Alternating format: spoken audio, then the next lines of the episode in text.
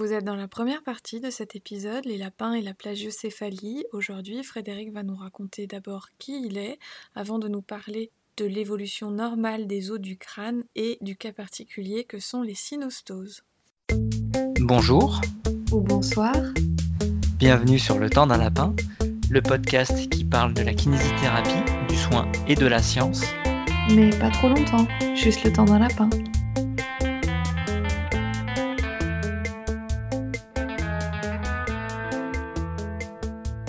Bonjour Vincent, bonjour Frédéric.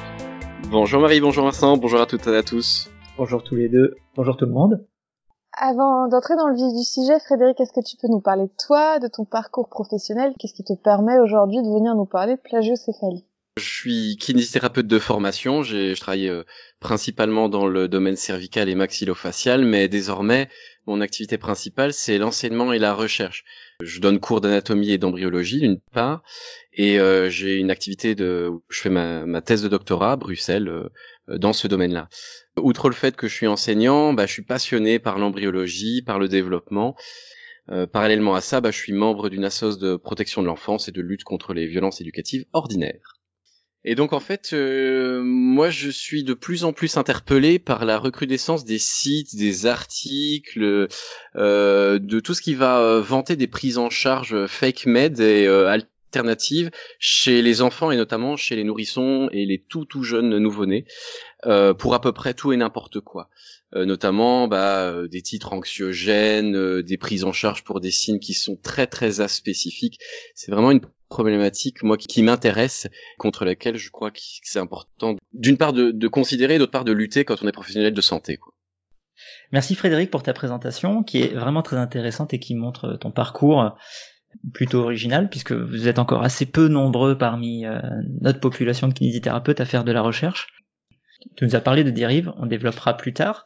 Mais d'abord, est-ce que tu peux nous parler de ce qu'il en est du développement normal des os du crâne chez l'enfant? Oui, ben écoute, il euh, y a une phrase valise qu'on emploie, mais qui est tellement juste et qu'il faut rappeler, c'est qu'un nourrisson n'est pas un petit adulte.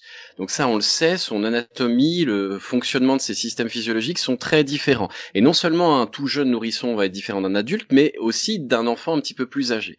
Et d'un point de vue des os du crâne, euh, ben, on le sait aussi, le développement et la croissance des os du massif crânio-facial ben, sont très particuliers un, il y a des structures qui sont encore non ossifiées, c'est-à-dire qui sont encore en développement, et deux, ce dont on se souvient, c'est qu'il y avait des fontanelles.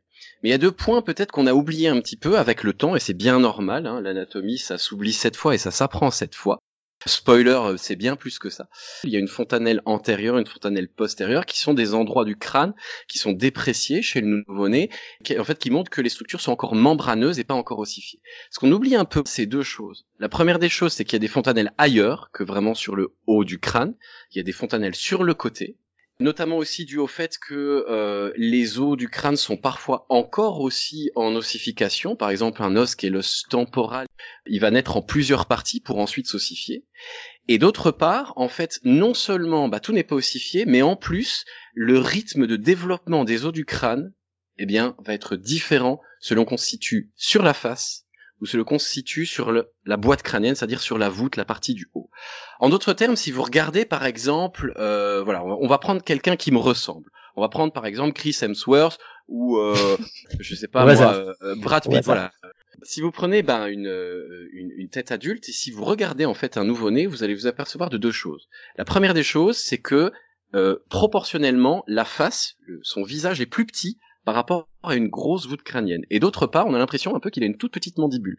Donc ça c'est vrai en fait, parce que l'ossification et l'origine embryologique des os de la face et des os de la voûte du crâne, eh ben, sont différents. C'est pas les mêmes feuillets embryonnaires d'origine. Donc ça va donner en fait des rythmes de croissance qui sont très différents à des topographies, à des endroits, si vous voulez, du crâne. Pour ceux qui se souviennent de l'embryologie, la partie antérieure, c'était l'origine de l'ectoblast, c'était les crêtes neurales, et la partie postérieure, c'était plutôt le mésoblast. Bon, ça c'est un peu technique, on va pas détailler ça. Et puis, un deuxième point que j'aimerais aussi rajouter à ce moment-là, qui est très important, c'est de se dire qu'il y a des facteurs qui vont influencer le développement des os du crâne. C'est bien avant qu'on pose nos mains dessus pour, soi-disant, modeler les os du crâne, comme certaines thérapies euh, alternatives parfois proposent, j'espère le moins possible. Il y a des facteurs qui vont influencer le développement des os du crâne. Il y a d'abord des facteurs génétiques individuels. euh, sur lesquels on n'a pas vraiment beaucoup d'influence et qui sont prédéterminés génétiquement.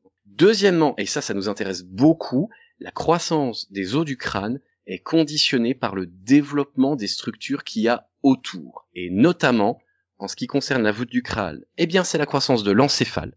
Et au niveau de la face, le développement des muscles de la face, des muscles de la mimique, des muscles de la mastication, le développement de la langue, le développement des dents, bref, toute la partie d'acquisition de la déglutition et de la mastication, eh bien, va être un facteur très important qui va influencer euh, la croissance des os du crâne.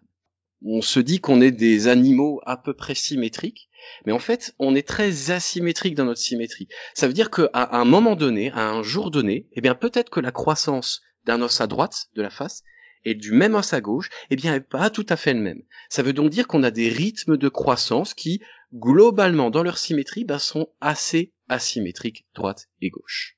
Sur un crâne du nourrisson qui est en perpétuel développement avec des asymétries droite-gauche qui sont juste légitimes, avec en plus, si on rajoute à ça des immaturités des systèmes physiologiques, évidemment la, mastication, les réflexes de déglutition bah, doivent être en train d'être acquis, bah, il va falloir un petit peu avoir un peu d'humilité, accompagner ce bout de chou-là, euh, être très patient aussi avec beaucoup d'amour, et les choses vont se faire normalement dans la majorité des cas de façon très positive. Et puis quand parfois, eh bien, malheureusement, il y a des pathologies ou des retards de développement neuromoteur qui arrivent, alors dans ce cas-là, il sera vraiment fondamental que bout de chou soit suivi par un professionnel de santé avec effectivement des thérapies qui ont été validées finalement, du coup, le crâne du nourrisson, il évolue de façon asymétrique et du coup, il est potentiellement régulièrement déformé.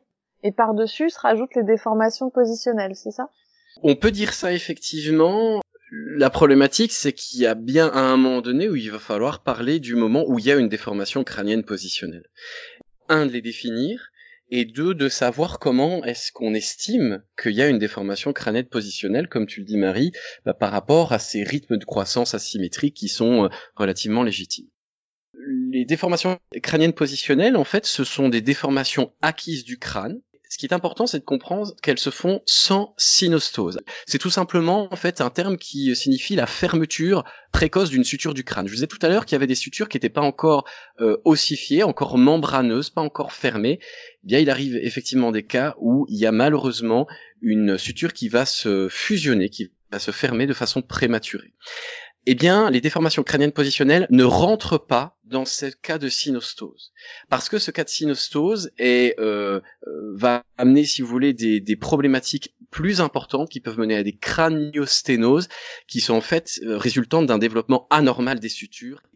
La bonne nouvelle de ça, c'est que l'incidence, si vous voulez, des synostoses bah, reste rare, mais stable. Pour les futurs parents ou les parents qui nous écoutent, c'est difficile de déterminer pourquoi et il n'y a pas de il n'y a pas vraiment de, de, coupable ou de responsable à chercher là-dedans. Ça reste une, un facteur malformatif intrinsèque lié au facteur génétique individuel.